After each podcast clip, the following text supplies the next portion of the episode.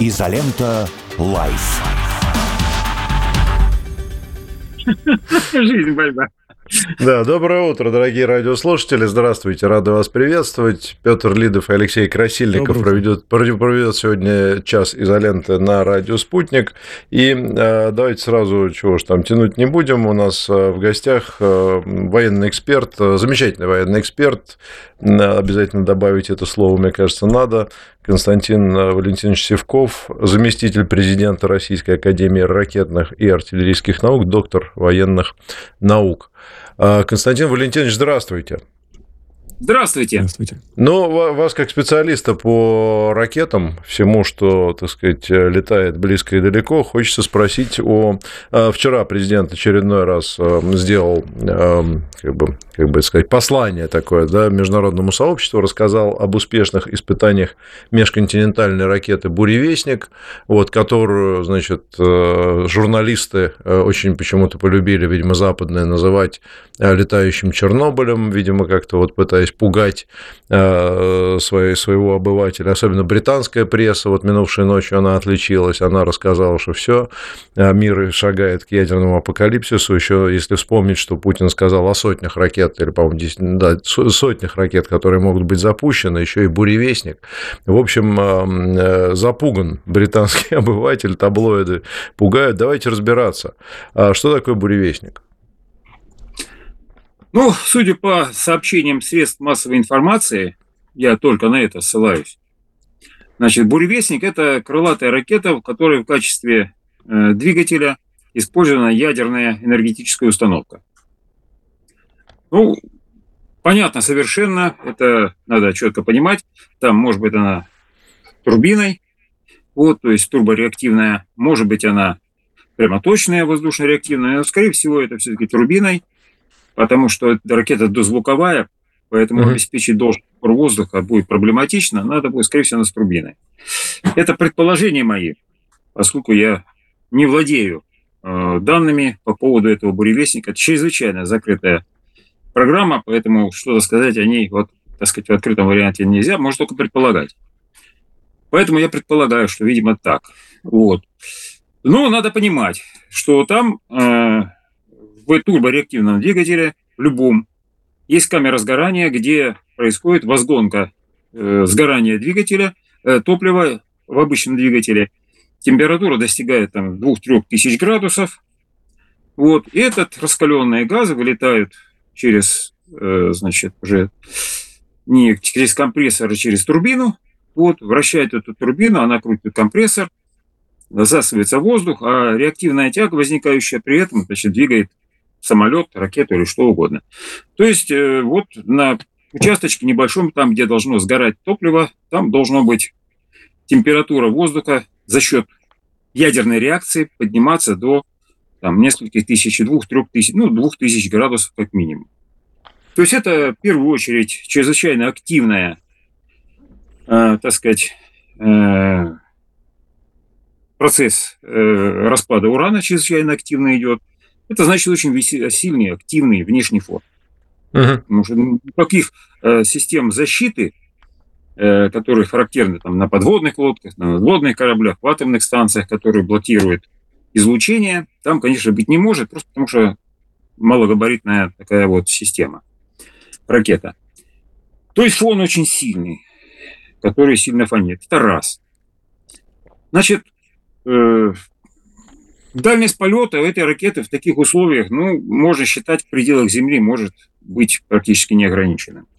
То есть дальность полета, время работы реактора может быть очень длительным, поэтому она летать может очень долго. А, а зачем ей долго не летать? Она может как-то кружить в воздухе и ждать своего часа, что ли, получается? Да, да.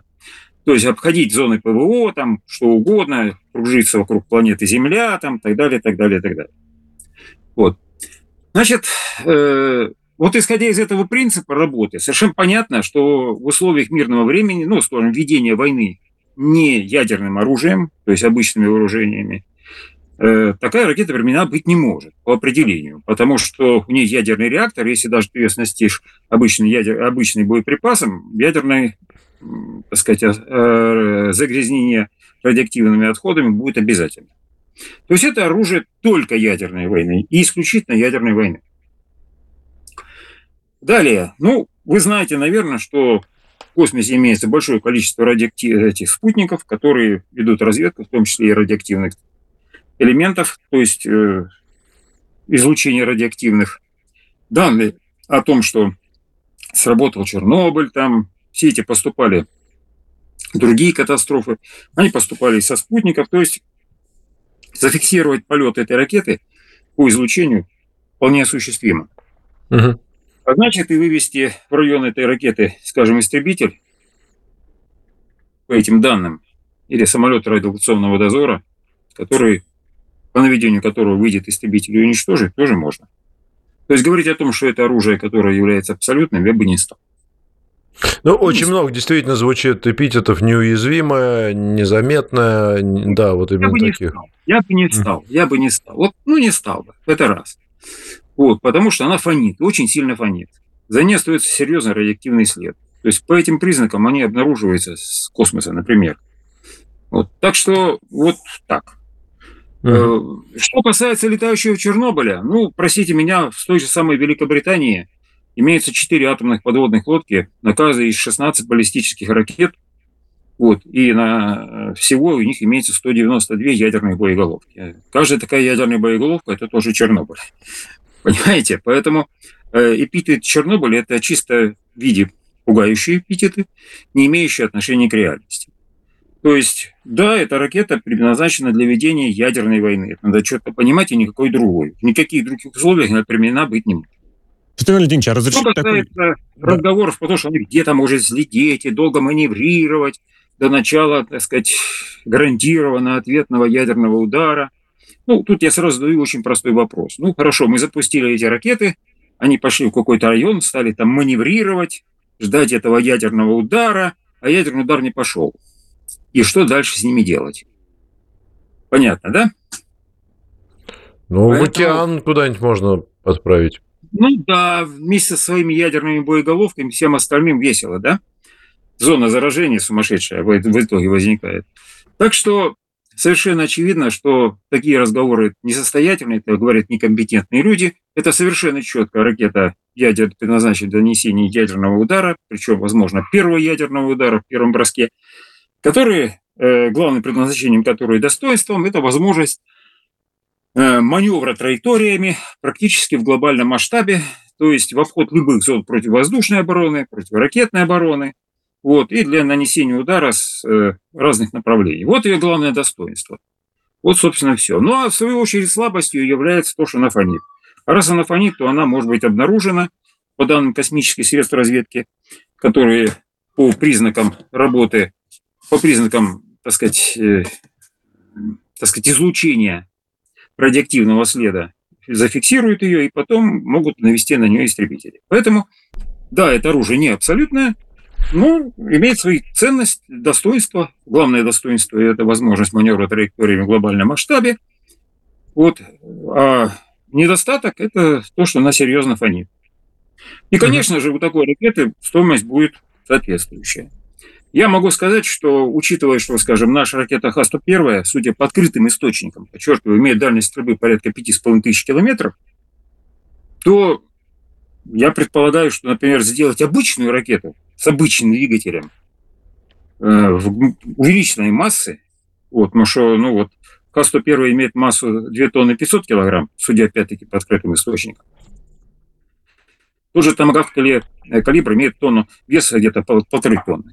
То есть вот сделать ракету массой там, в 5 тонн с дальностью боя там, 15 тысяч километров – если мы имеем при двух с половиной тоннах пять с половиной, вполне осуществимая цель, и она была бы куда-куда более, на мой взгляд, это мое частное мнение, подчеркиваю, uh-huh. куда более, более приемлемо, и куда более эффективно, и намного дешевле, и имели бы тот же самый маневр траекториями, вот пусть даже не в глобальном масштабе, но 15 тысяч – это очень хорошая возможность маневра траекториями. А самое главное, такая ракета могла бы применяться как в военное время, в смысле, как в период ведения войны обычным оружием, так и в период ведения войны ядерным оружием. То есть была такая возможность. Ну, политическое решение принято, ракета конструируется, конструируется. Понятно. Будем надеяться, а... что все будет да, вот у Алексея был вопрос. Ну, про стоимость вы, в принципе, раскрыли тему. А вот вы сказали несколько раз про маневрируемость, про траектории. А она как вот управляется? Или какой-нибудь собственный внутренний искусственный интеллект? Вот что с этим быть? Или кто где-нибудь может сидеть оператор и переназначать э, пункты назначения? Ну, тут ничего хитрого нет. Это уже давно отработано и на американских, и на наших ракетах вот, подобного рода. Вот. Ракета, как правило, идет по данным значит, собственная система навигации. Периодически она контролирует, корректирует траекторию полета по данным космических систем разведки, если космической навигации. Если система космической навигации выведена из строя, то она имеет возможность сработать и определить свое местоположение по э, значит, рельефу местности. То есть она летит над определенной местностью, заранее заведенная у нее память, вот, снимает по маршруту полета рельеф, вот, обычным радиовысотомером, вот, и потом бортовой комплекс вычисляет точное местоположение этой ракеты, исходя из рельефа этой местности. Она потом опять корректирует режим полета, переходит в автономный режим, полностью неизлучаемый, летит по бортовым инерциальным системам, выходит в следующий район, опять корректирует, ну и таким образом может добраться до любой точки. Что касается переназначения, то переназначение, как правило, осуществляется в тех случаях, когда имеется возможность у американцев, во всяком случае, имеется возможность поддержки навигационными системами. Потому что если, скажем, нужно опять значит, вести ракету по вот этой вот траектории, но на другую цель, то надо опять вводить туда данные по, э, так сказать, системам, зонам коррекции, попросту говоря рельефом местности. В принципе, тоже осуществимо. Ну, насколько я знаю, вот у американцев, по данным открытых источников, у них в основном за счет э, э, космической системы навигации Навстар, военного назначения, не GPS. Э, GPS подметки, как Навстару не годится. Навстар дает точность места определения, измеряемое метром полутора. Вот. Вот э, таким вот образом. Да, она может быть перенацелена вот, я не думаю, что у нас, э, учитывая дальность этой ракеты, учитывая продолжительность полета в этом случае, если она там с дальностью полетит на 20 тысяч и будет лететь со скоростью там 900 км в час, то она будет лететь сутки. За сутки много чего изменится, поэтому, конечно же, скорее всего, там можно предполагать, имеется система, позволяющая корректировать траекторию э, цель и траекторию uh-huh. полета в практике уже полета. Наверняка такое возможно. Но опять-таки это через систему космической связи. Если система космической связи подавлена или нарушена в результате, там, скажем, ядерной войны, когда ядерным взрывом навигация и космическая связь разрушается, система эти, ну, достаточно сказать, что мощный взрыв в космосе приводит к выводу из строя ну, спутники за счет просто светового излучения и, электромагнит, и электромагнитного импульса, и, э, так сказать, ради, радиационного излучения в радиусах э, там, в несколько тысяч километров. То есть такая дыра образуется. Вот. Владимир Валентинович, а я правильно понимаю, что на такую скорость... Боевая устойчивость, боевая устойчивость космической группировки в ядерной войне, скорее всего, будет очень низкой. Вот. И в этих условиях, конечно, обеспечить изменение траектории, постановку задачи на новую цель будет невозможно. Просто потому, что невозможно будет передать туда что-либо. Владимир Леонидович, я правильно понимаю, исходя из того, что вы сказали, что это ракета, которая летит достаточно низко над поверхностью Земли? Конечно, конечно это ракета, весь это смысл. Вот, практически ниже радаров, грубо говоря.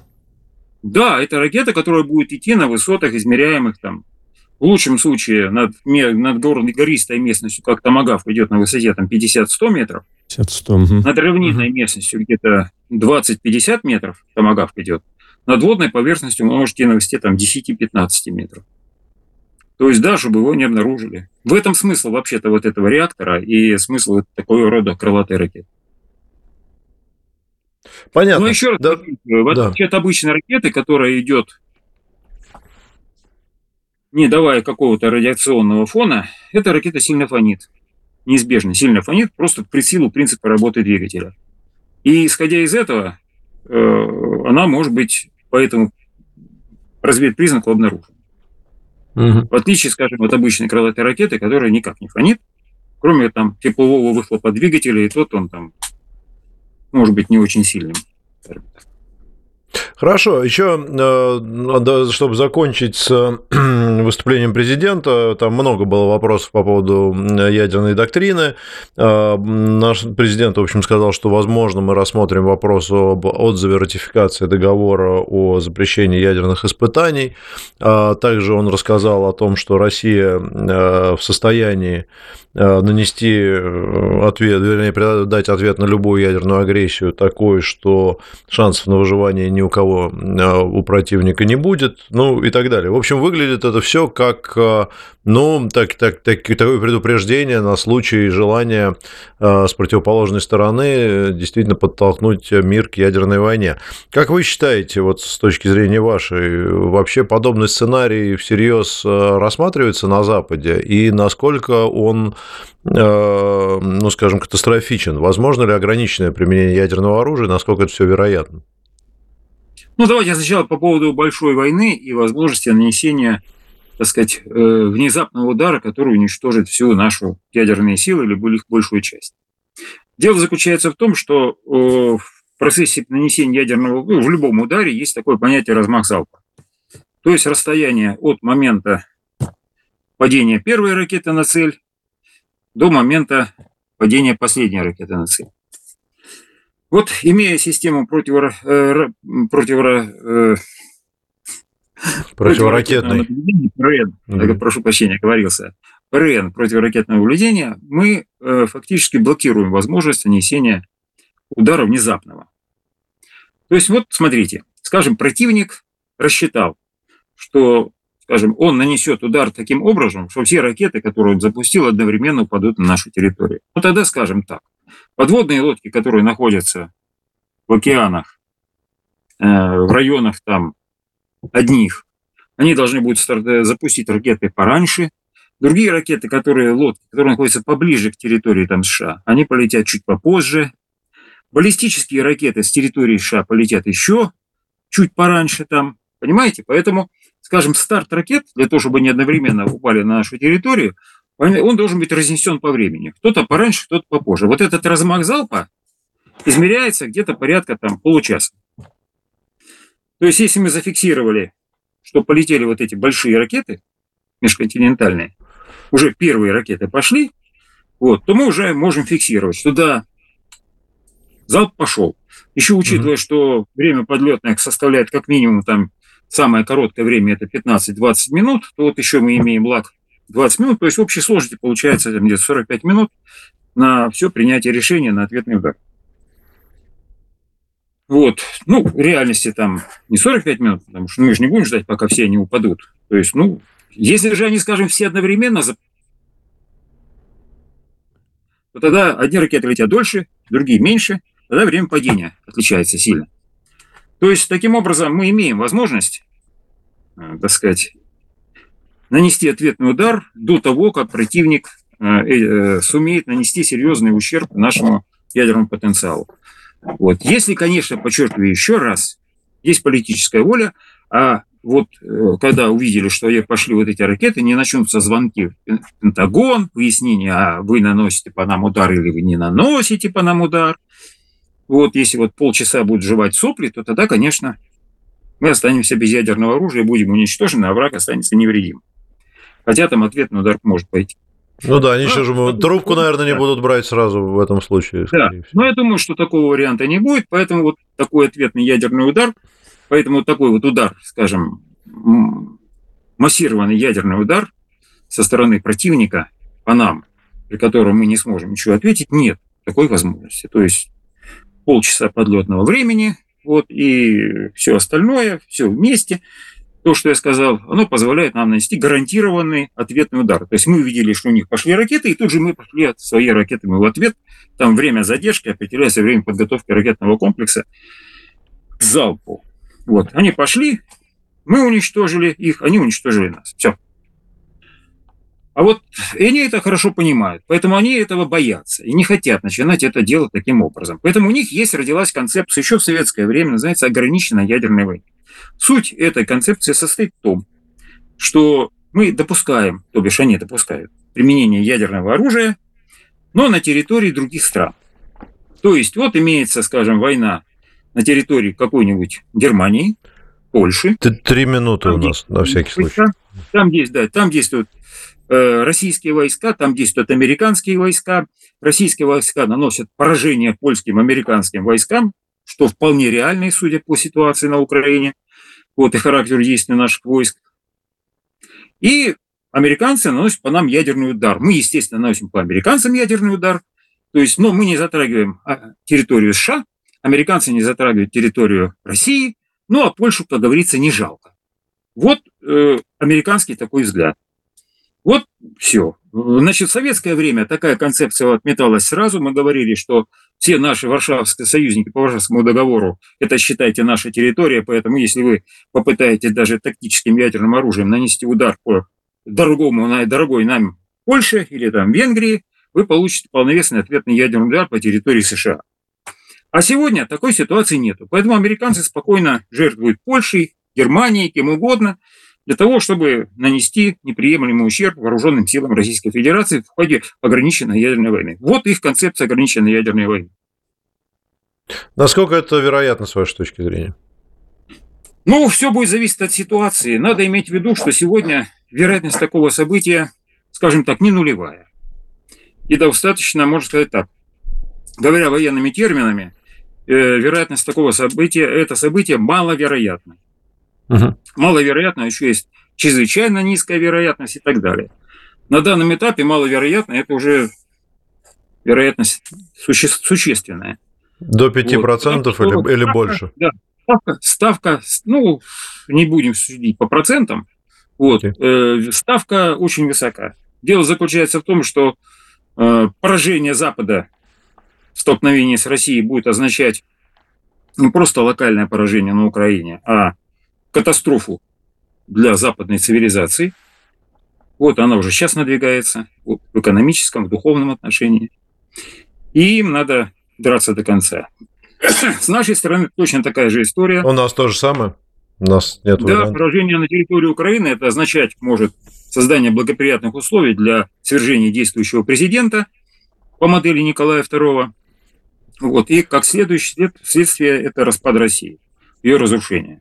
Поэтому... Константин Валентинович, да, извините, минута осталась, я просто хотел этот вопрос вам задать. Вы очень часто в своих выступлениях, я стараюсь не пропускать, говорите о том, что главной угрозой для нас является ну, некая внутренняя угроза, скорее, чем внешняя в, дан, в данной ситуации. Главный фронт... Сейчас поменялось что-то или нет, с вашей точки зрения, в лучшую сторону? Ничего, ничего не поменялось, ситуация лишь только обостряется, ужесточается. Вот, и э, ставки очень высоки. Вот, внутренний фронт нагнетается. Я хочу вам сказать, что, пожалуйста, 24 июня этого года, это пример попытки вот такого вот госпереворота, марш справедливости так называемый. Угу. И эта вероятность очень высока. Главная битва впереди. Эта битва будет в период подготовки проведения президентских выборов. Вот. Так что... Константин Валентинович, это... да, Вынужден прервать вас. Извините, пожалуйста, мы уходим на новости. Да, Константин Валентинович Спасибо Севков большое. был у нас в гостях, военный эксперт, заместитель президента Российской Академии ракетных и артиллерийских наук, доктор военных наук. Как всегда, э, очень интересно, и чаще будем звать Константин Валентинович. Новости на радио «Спутник».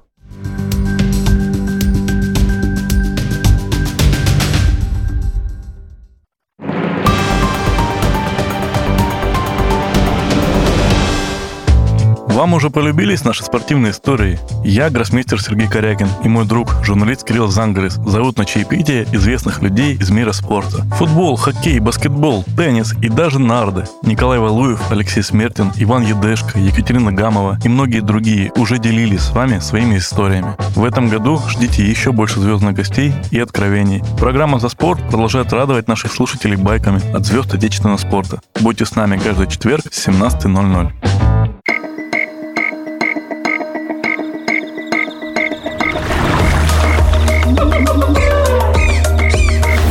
Живая природа с Эдгардом Запашным.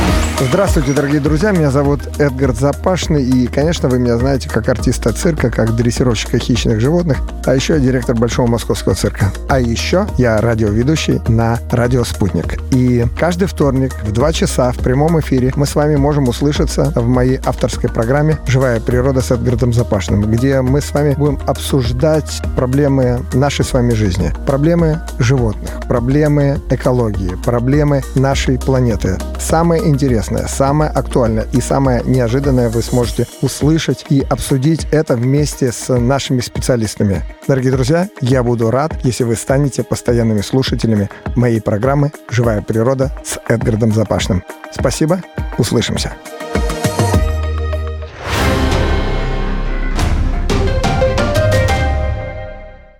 Телефон рекламной службы «Радио Спутник».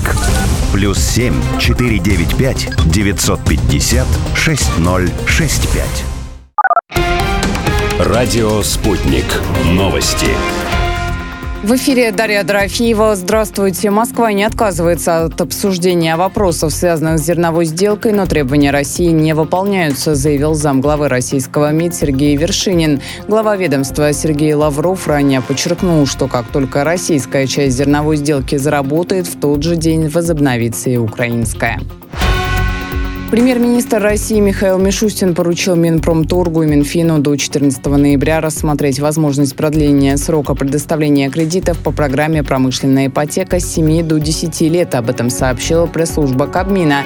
Механизм льготной промышленной ипотеки был запущен в сентябре прошлого года. Он предполагает кредитование промышленных предприятий на приобретение производственных площадей в объеме до 500 миллионов рублей по ставке не более 5% годовых. Срок льготного кредитования ранее 7 лет. Александр Бастрыкин открыл в Луганске филиал Московской академии Следственного комитета России, сообщает корреспондент РИА Новости. Студенты, в число которых вошли жители республики и близлежащих регионов, уже приступили к обучению. Председатель Следственного комитета поблагодарил руководство республики, города и Луганского государственного университета имени Даля за содействие в открытии филиала. Бастрыкин подчеркнул, что предстоит еще большая работа и решение различных задач для реализации масштабной программы возрождения, включения новых регионов в единое образовательное пространство России. Представители Демократической партии США надеются, что если им удастся предложить республиканцам в Палате представителей что-то существенное по обеспечению безопасности границ страны, то они смогут получить достаточно поддержки для включения помощи Украине в следующее соглашение по бюджету. Об этом пишет газета «Политику». Как отмечает издание, администрация американского президента Джо Байдена разрабатывает наиболее чистый способ решения двух проблем – финансирования Киева и защиты южных границ страны. По данным СМИ, все больше республиканцев и демократов предлагают связать эти два вопроса в следующем соглашении о финансировании. При этом отмечается, что Белый дом, по крайней мере публично, продолжает настаивать на том, что эти два вопроса не обязательно должны быть взаимосвязаны. Крупнейший российский авиаперевозчик «Аэрофлот» впервые открывает прямые рейсы из Екатеринбурга на тайландский курортный остров Пхукет с 30 октября, сообщила компания. В осенне-зимнем расписании рейсы запланированы по понедельникам и четвергам, обратный вылет по понедельникам и пятницам. Пхукет стал вторым пунктом Таиланда, в который авиакомпания будет летать из Екатеринбурга. Ранее авиаперевозчик анонсировал прямые рейсы в столицу Таиланда Бангкок. Полеты стартовали 2 октября.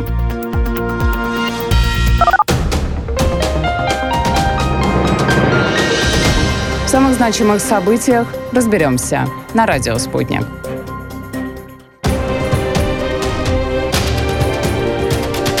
Радио «Спутник». Разберемся. Москва, 91,2. Санкт-Петербург, 91,5 FM.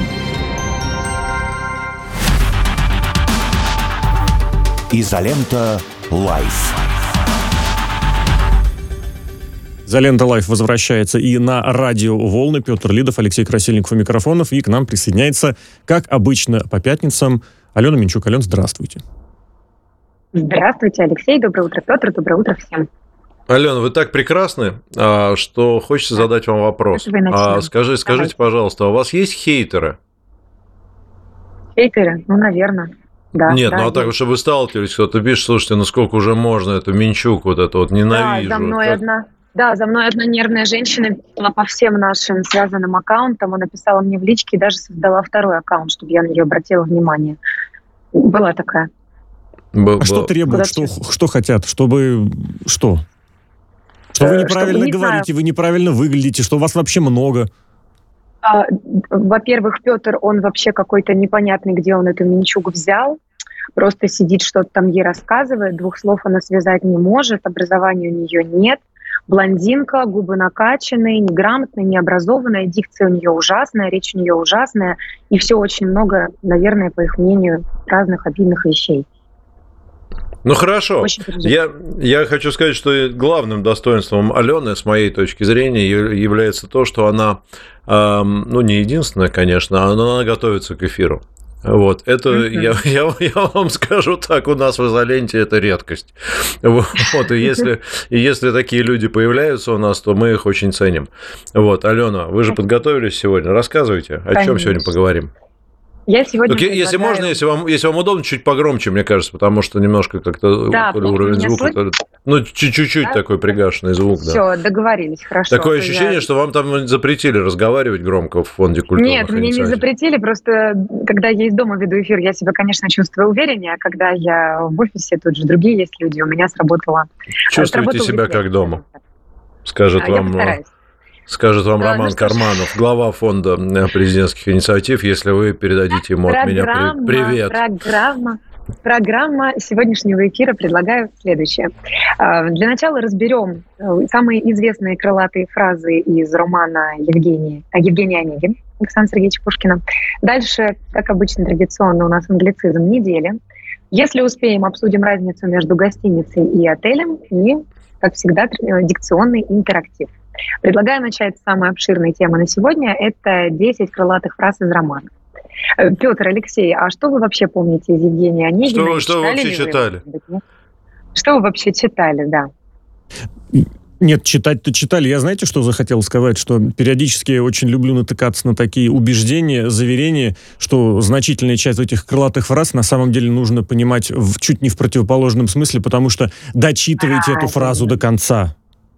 Да, спасибо большое, Алексей. Мы сегодня об этом поговорим, потому что действительно я подготовила некоторые высказывания, которые ошибочно, неверно используют в неверном контексте. Петр, так что вы читали? Какие вы крылатые фразы из Онегина помните? Быть можно дельным человеком, но думать о, и думать о красе а, ногтей. И думать о красе ногтей. Это, кстати, одна из моих любимых фраз. Я очень долго разбираю ее всегда с учениками. Алексей, а вам что? вспомнил. Мне очень нравится фраза, у которой можно, по-моему, это из Евгения Онегина все-таки, э, которую я очень люблю. Начало менять, можно менять на разное, и смысл не поменяется. Вот у нас буквально на предыдущих выходных была тема, э, тема передача с э, врачом-педиатром Антоном Равдиным. Мы разбирали боль в животе и пришли к тому, что живот болит, все возрасты покорны. Да, да, я, кстати, слышал эту передачу. Вот. Здорово было. То есть вот было, таким было образом смешно. есть вещи, которые вот как бы вовлекаются. Понятное дело, что Пушкин писал про любовь, но вот в этом смысле, насколько получается красиво, емко, точно, если ты подставишь что-то, что тому подходит, и это вот практически, практически, да, это любопытная вещь. И, кстати, крылатая фраза «любви все возрасты покорны» — это одна из тех фраз, которые используются неверно в нашем обществе, но мы до этого дойдем. Итак, тем не менее, я думаю, что нельзя не упомянуть, что Евгений Онегин — это одно из самых знаменитых произведений Александра Пушкина, и над романом поэт работал более семи лет а, сравнивал, он сказал, что сам Пушкин говорил про свою работу, что это подвиг, и по количеству затраченных усилий и времени он бы смог сопоставить лишь с Борисом Годуновым. Что касается самых известных фраз. Конечно же, я постаралась по порядку пойти из романа, но тем не менее, мы все учились понемногу, кто продолжит. Чему-нибудь и как-нибудь. Так, Гениально, воспитанием, слава богу, у нас не мудрено нас? блеснуть. Верно. Чего Сегодня себе, Алексей. Как это, правило, вот это вот да. Так вот вылезло. Вот это да. Вот такие люди работают на радио «Спутник». Сегодня это выражение, как правило, употребляется в ироническом ключе, рассуждая о дилетантстве, о неглубоких поверхностных познаниях в какой-то области.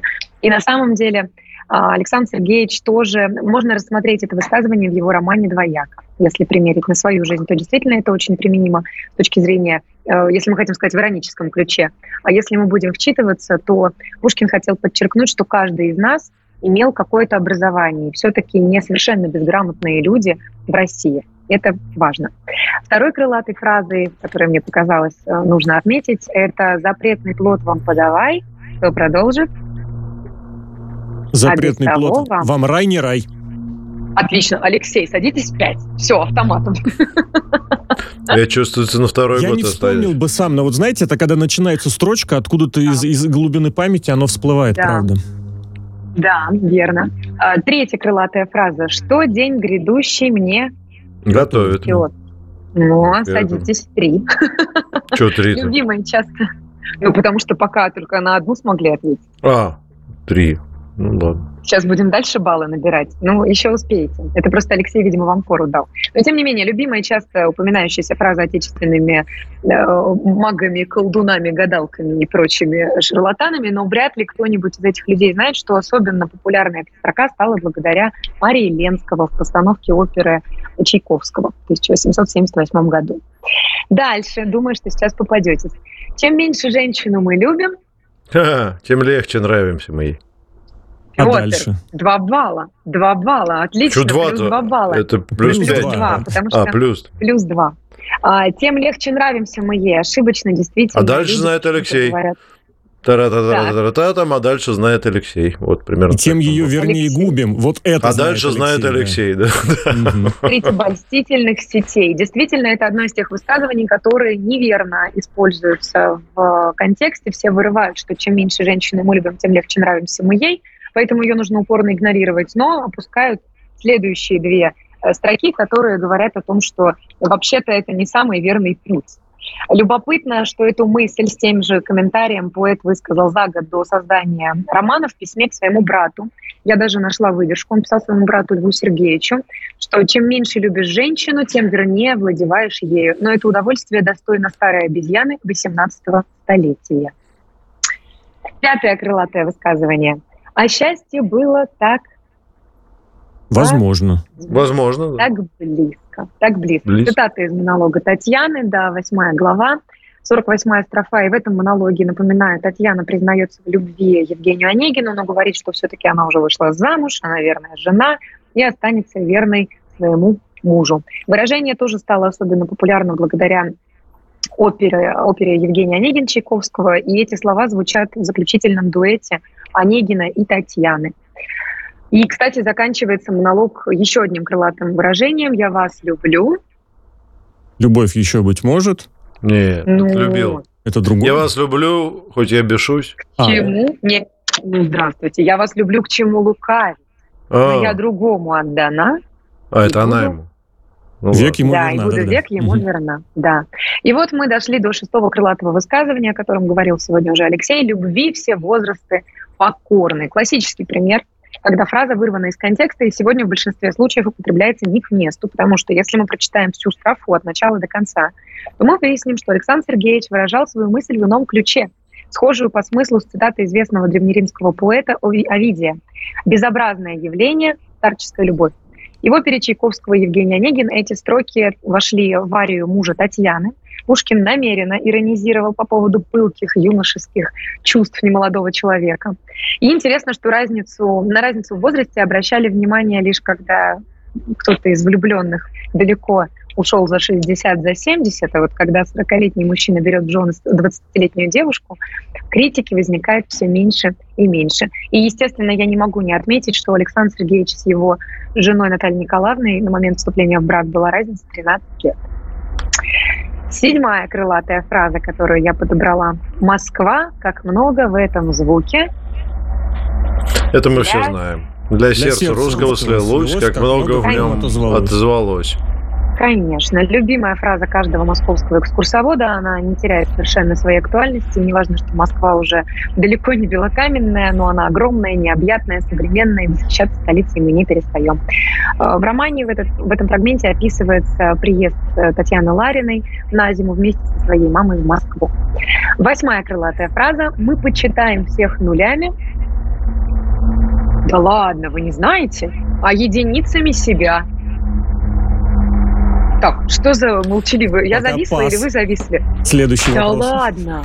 Да ладно, мы почитаем всех, но дружбы нет, и той между нами. Все предрассудки истребя, мы почитаем всех нулями, а единицами себя. Мы все глядим в Наполеоны, двуногих тварей миллионы, для нас орудие одно. И, как правило, фраза употребляется в шутливо-ироническом ключе, а, амбициозном, тщеславном, заносчивом человеке и иногда самоиронично о своих далеко идущих планах и замыслах.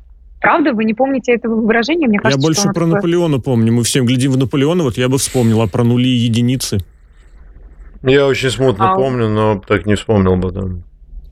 Ну ладно, повод перечитать Евгения Онегина. Его можно перечитывать, мне кажется, бесконечное множество раз и находить что-то новое. Девятое крылатое высказывание. Кто жил и мыслил, тот не может в душе не презирать людей. Не знакомо? Нет. Фраза перекочевала в 21 век, немного уступив позиции другой фразе, которая а, еще больше выражает актуальность современного бытия. Чем больше я узнаю людей, тем больше я люблю... Собак. Животных. Собак. Угу. Бабам. Бабам, конечно. А вообще-то это аллюзия на фразу из Евгения Онегина. Ну и, наконец, десятое крылатое выражение в моей подборке – это привычка свыше нам дана. Замена счастья. Замена. Счастью она, да-да-да. Слава богу. Фразу о семейной жизни Пушкин позаимствовал из романа Шатабриана «Рене». В оригинале она звучит следующим образом. «Если бы я имел безрассудство еще верить в счастье, я бы искал его привычки». Ба-ба-ба-бам. Ну и в понимании современных институтов брака и семьи фраза все менее востребована, к сожалению, и менее употребима, чем, к примеру, в середине 20-го столетия. И современному человеку обретение душевного равновесия, покоя в привычном укладе семейного быта все-таки а, все чертовски меньше и меньше, и даже в некотором роде скучно. Но надеюсь, что сегодняшняя моя подборка э, десяти крылатых фраз из романа заставит задуматься. Может быть, у кого-то возникнет желание перечитать этот роман. Я в обязательном порядке со своими учениками работаю над этим романом, всех заставляю читать, потому что в нем собрано все. Евгений Онегин учит чистой речи, литературной, учит мыслить, учит звучать. Не поверите, но что касается даже голосоведения и разработки голосовых данных, э, с Евгением Онегиным можно много тренироваться, что я и делаю. Надеюсь, Ален... вам было интересно, я вас не утомила. Не, отлично. Смотрите, тут э, есть два вопроса к вам еще от наших э, зрителей интересных. Давайте. А, давайте сейчас или у вас еще что-то? У нас сейчас 11 минут, чтобы Давайте успеть. сделаем. Давайте да паузу сделаем. Давайте. Вопрос. Боцман, добрый день, да. Вопрос Алене. Близкий человек, да. Постоянно добавляет в конце середине предложения, да. Неважно, да. Вопросительное предложение или утвердительное. Режет слух, да. До зубной боли, да. Появилось это недавно, да. Как мягко или не мягко отучить? Возможно, есть какие-то упражнения, тренажеры, методы, да? Чтобы избавиться от «да»? Отда в конце, да, вот он спрашивает. А это запрос э, собеседника или запрос человека активно употребляющего? Да? Нет, запрос собеседника, чтобы тому, видимо, посоветовать, сказать ему, э, слушай, если... хватит, я поняла. Вот, вот тебе если... прием. Э, вначале, прежде чем давать какую-то прямую непрошенную критику кому-либо, я рекомендую попробовать зеркалить. Если вы заметили за человеком часто повторяющийся слово начните его тоже употреблять в диалоге с ним, чтобы он стал обращать внимание на это. И тогда он, возможно, заметит за собой. Если отношения достаточно близкие и ваши комментарии не будут расценены как э, что-то обидное, то можно аккуратно сказать, что, слушай, я обратил внимание, что ты вот это говоришь. Мне кажется, что это не красит твою речь. И будет здорово, по моему мнению, если ты попробуешь на это обратить внимание и как-то исправить. Но лучше всего всегда начинать с того, что зеркалишь. Не спешите обидеть людей, время еще на это найдется. И не один раз в жизни. А такое повторение, как обида, не будет восприниматься? Нет, потому что мы это считываем на невербальном уровне. А потом можно в конце концов включить дурачка и сказать, да я что-то с тобой, видимо, переобщался и тоже стал так говорить. Ну давай вместе от этого угу. избавляться. Сидим как два дурака, да-да-да. Давай исправим. Я люблю зеркалить. Более того, когда мы зеркалим чье-то поведение, мы располагаем к себе собеседника. Если вы видите, что человек употребляет какое-то часто слово, значит, оно ему по каким-то причинам в этом промежутке времени нравится. Если вы тоже его включите в свой лексикон при общении с этим человеком, то на невербальном уровне вы будете к себе располагать больше. А как вы помните, невербальному уровню мы доверяем больше, чем словесной коммуникации. Ну, еще один вопрос тогда быстро. Григорий пишет. Алена, вы прекрасна и строга. А как вы относитесь к замене слов, как кирдык, камикадзе, кавай и так далее? Замена азиатскими словами русских слов. Или вы только против англицизмов? По скриптум была бы у меня такая учительница в школе. Я бы уроки не пропускал, но вряд ли бы запомнил урок. Спасибо, мне приятно, но будет еще приятнее, если наши короткие уроки по пятницам все-таки вам будут полезны. Я хочу обратить внимание, что я не борюсь с англицизмами. Я обращаю внимание наших слушателей на их чрезмерное употребление. Все должно быть всегда к месту. И, конечно же, в шутливом формате мы можем говорить, нет никаких лайфхаков, только что-то мы с вами, Петр, хитрое придумали и уже успели забыть. Я вовсе не об этом. Я говорю, что родную речь нужно беречь, а вообще-то все слова, приходящие извне, они в том числе могут обогатить наш язык. Поэтому всегда знаете, где, что, когда сказать. Я очень люблю слово «кринж», когда разговариваю со своей любимой подругой. И я его с радостью употребляю наедине со своей подругой. Когда я хочу описать какую-то сумасшедшую ситуацию, которую по-другому, кроме как дурацким словом «кринж», не опишешь. Но я ни за что не пойду с лекцией, не знаю, по Евгению Онегину употреблять слова «кринж», потому что это неуместно. Поэтому во всем должна быть мера. Здесь тоже. Да, ну, например, довольно кринжовую рецензию написал на Евгения Онегина современник Пушкина. Там такой, Но это же такой. странно. А нельзя сказать, письмо Татьяны это какой-то кринж? Кринжатина, надо Как вам? сказать. А? Кринжатина. это. Письмо Татьяны – это кринжатина. Мгм. Вот. Онегин это Нет, база, кринжат- да-да-да. Нет, кринжатина в Евгении Онегине – это ее сон про медведя. Вот Сон, это сон лучше, кринжатина. да, да, да, да. Да, вот это кринжатина. Да, это, Но тем не хорошо. менее, я ответила на А вопрос. письмо это база, тогда вот так, надо запомнить. Сон. Ладно, лайфхак, Да. Алена, я вам напомню, как мы придумали после того, как закончится эфир на радио, потому что там слово Да, такое было оригинальное слишком. Вот, а давайте так вернемся к повестке, 7 минут есть еще. А, Англицизм недели, который я на прошлой неделе услышала от своего ученика, он предложил, кстати, преданный слушатель изоленты, а, предложил разобрать слово «тейк». Вы с ним сталкивались? Оу, ход-тейки должны, если тейк, то только ход. Я Петр, настаиваю Вы слышали просто. что-нибудь про тейк? Нет. Ну, Это в смысле, я знаю, что такое тейк, но как у нас он используется, я не знаю. Но это Вот как у нас в, я в испытывала- интернетах, да. Все те же чувства. Алексей, а как бы вы объяснили этот тейк? А, Мнение, вот самое простое это мнение. Просто я это слышал чаще Да. вот именно хот-тейк. И хот-тейк это именно мнение, которое претендует на какую-то яркость, громкость, может быть, не политкорректность. То есть, мол, я вот из себя весь такой, раз таким хот-тейком вас задавил. Мне просто смешно. Оно Мгм. звучит очень смешно в русском. Да, да. Доставайте и свои есть. Я даже не слышал ни разу. Интересно. Я тоже, когда услышала тейк, я, мне даже да. долго пытались объяснить, что тейк это мнение, я не могла долго сопоставить, что тейк и мнение это одно и то же. Не, не, Потому это, что в это- английском это языке- Нет, перевод. это может это быть. перевод. Вполне. Это смысл такой, да, прямой. А, я не знала, что тейк можно перевести на русский Там, язык. Думала, смотрите, что там мнение это есть... э, Нет, в английском есть э, выражение «What's your take on this?» Да, А, да, то да, есть это как бы- обозреватели как, как бы что да, ты, да. что, что, ты, что ты из этого берешь, как бы, да, вот как твое впечатление от этого, твое мнение. Ну так по еще этому из вопросу. идиомы вырвали. Нет, нет, это ну, просто, просто один из переводов. Это- Ну или, например, take it easy, да, вот, например, выражение, это вот то Да. же самое, да, относись к этому Да. легко. Это отношение, Да. мнение и так далее. То есть это не, не бери физически, а, а именно. Но, тем не менее, к разговору об уместности и целесообразности использования англицизмов слово «тейк» явно не является подходящим словом. Вместо слова «мнение». Мнение не такое уж и длинное слово, и страшное. Но мы Я, же с конечно, вами не каждый представляю. раз, Алена, в каждой программе мы говорим, что используются все эти слова, как и сто лет назад, как и в профессиональных отраслях, например, в яхтинге, исключительно с одной целью – показаться умнее, чем ты есть на самом деле. Ну, Вот это очень критично, я с этим не согласна, потому что есть же, например, как язык математики, есть и язык в IT-сфере. Нет, они они, просто эти вещи, ну это правда. Нет, я просто иронизирую по поводу профессиональных сфер, потому что вот в яхте, например, вообще не называть там перед передом, там, а зад задом, или право право, а влево Да. лево. Нет, надо обязательно, значит, иначе. Вот, надо обязательно Да. бак, так сказать, и прочие, там, старборд и прочее, чтобы, ну, чтобы люди другие не понимали, о чем ты говоришь. Просто если бы они разговаривали на нормальном языке, то слишком много людей бы умели это делать. Вот. Хотя в других языках все так и происходит. У нас почему-то надо обязательно казаться очень умным. Слишком, да. Мы все учились понемногу Да. чему-нибудь и Почему-то как-нибудь. по-французски они голландскими терминами ничего не называют, а называют французскими там, ну и так далее. Да, Ну да ладно. абсолютно точно. Успеваем. Сколько у нас времени? Три с половиной минуты. 3,50. Да, 3,30. М, Успеваем, кстати, и про гостиницу и отель. Как вы считаете, какая разница между гостиницей и отелем? Такая же, как между больницей и госпиталем примерно.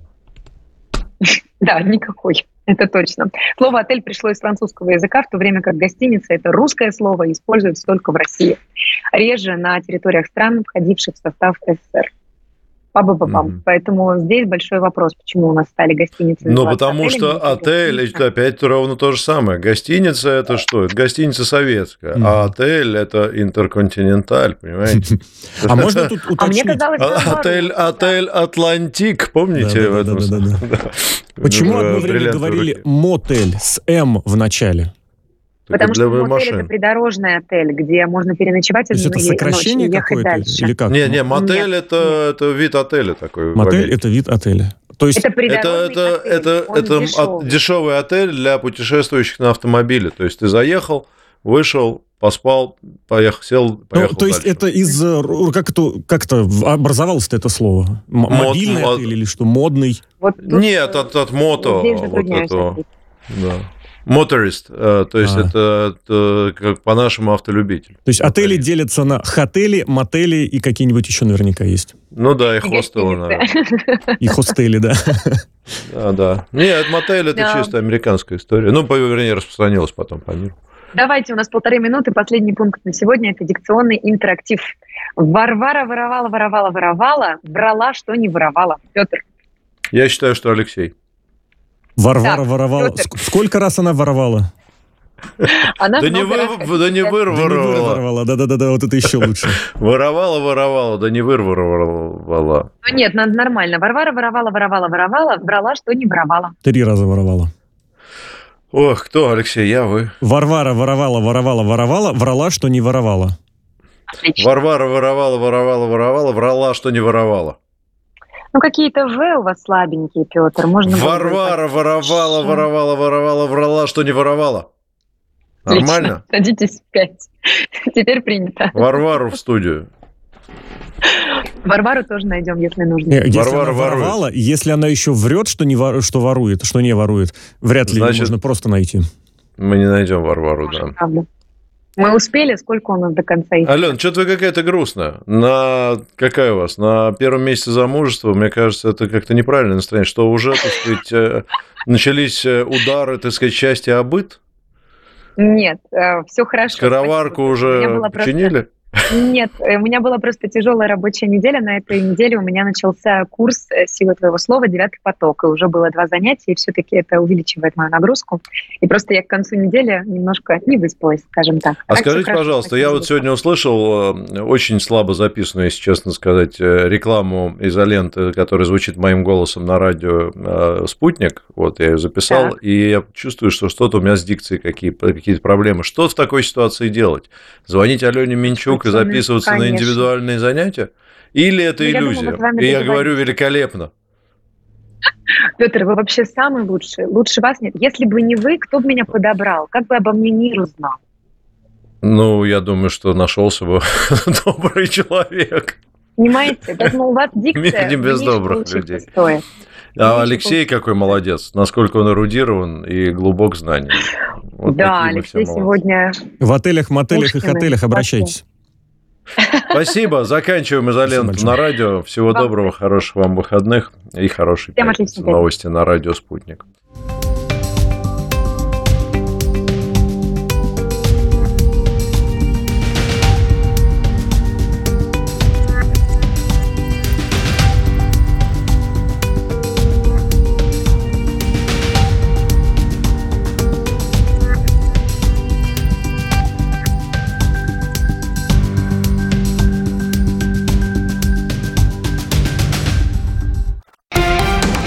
Радио «Спутник».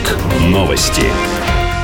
В эфире Дарья Дорофеева. Здравствуйте. Москва не отказывается от обсуждения вопросов, связанных с зерновой сделкой, но требования России не выполняются, заявил замглавы российского МИД Сергей Вершинин. Глава ведомства Сергей Лавров ранее подчеркнул, что как только российская часть зерновой сделки заработает, в тот же день возобновится и украинская.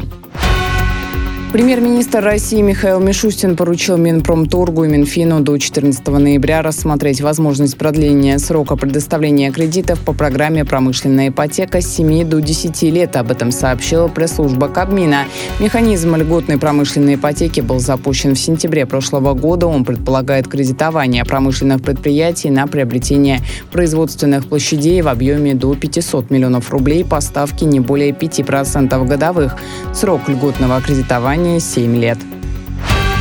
Александр Бастрыкин открыл в Луганске филиал Московской академии Следственного комитета России, сообщает корреспондент РИА Новости. Студенты, в число которых вошли жители республики и близлежащих регионов, уже приступили к обучению. Председатель Следственного комитета поблагодарил руководство республики, города и Луганского государственного университета имени Даля за содействие в открытии филиала. Бастрыкин подчеркнул, что предстоит еще большая работа и решение различных задач для реализации масштабной программы возрождения, включая включения новых регионов в единое образовательное пространство России. Представители Демократической партии США надеются, что если им удастся предложить республиканцам в Палате представителей что-то существенное по обеспечению безопасности границ страны, то они смогут получить достаточно поддержки для включения помощи Украине в следующее соглашение по бюджету. Об этом пишет газета «Политику». Как отмечает издание, администрация американского президента Джо Байдена разрабатывает наиболее чистый способ решения двух проблем – финансирования Киева и защиты южных границ страны. По данным СМИ, все больше республиканцев и демократов предлагают связать эти два вопроса в следующем соглашении о финансировании. При этом отмечается, что Белый дом, по крайней мере публично, продолжает настаивать на том, что эти два вопроса не обязательно должны быть взаимосвязаны. Крупнейший российский авиаперевозчик «Аэрофлот» впервые открывает прямые рейсы из Екатеринбурга на таиландский курортный остров Пхукет с 30 октября, сообщила компания. В осенне-зимнем расписании рейсы запланированы по понедельникам и четвергам, обратный вылет по понедельникам и пятницам. Пхукет стал вторым пунктом Таиланда, в который авиакомпания будет летать из Екатеринбурга. Ранее авиаперевозчик анонсировал прямые рейсы в столицу Таиланда Бангкок. Полеты стартовали 2 октября.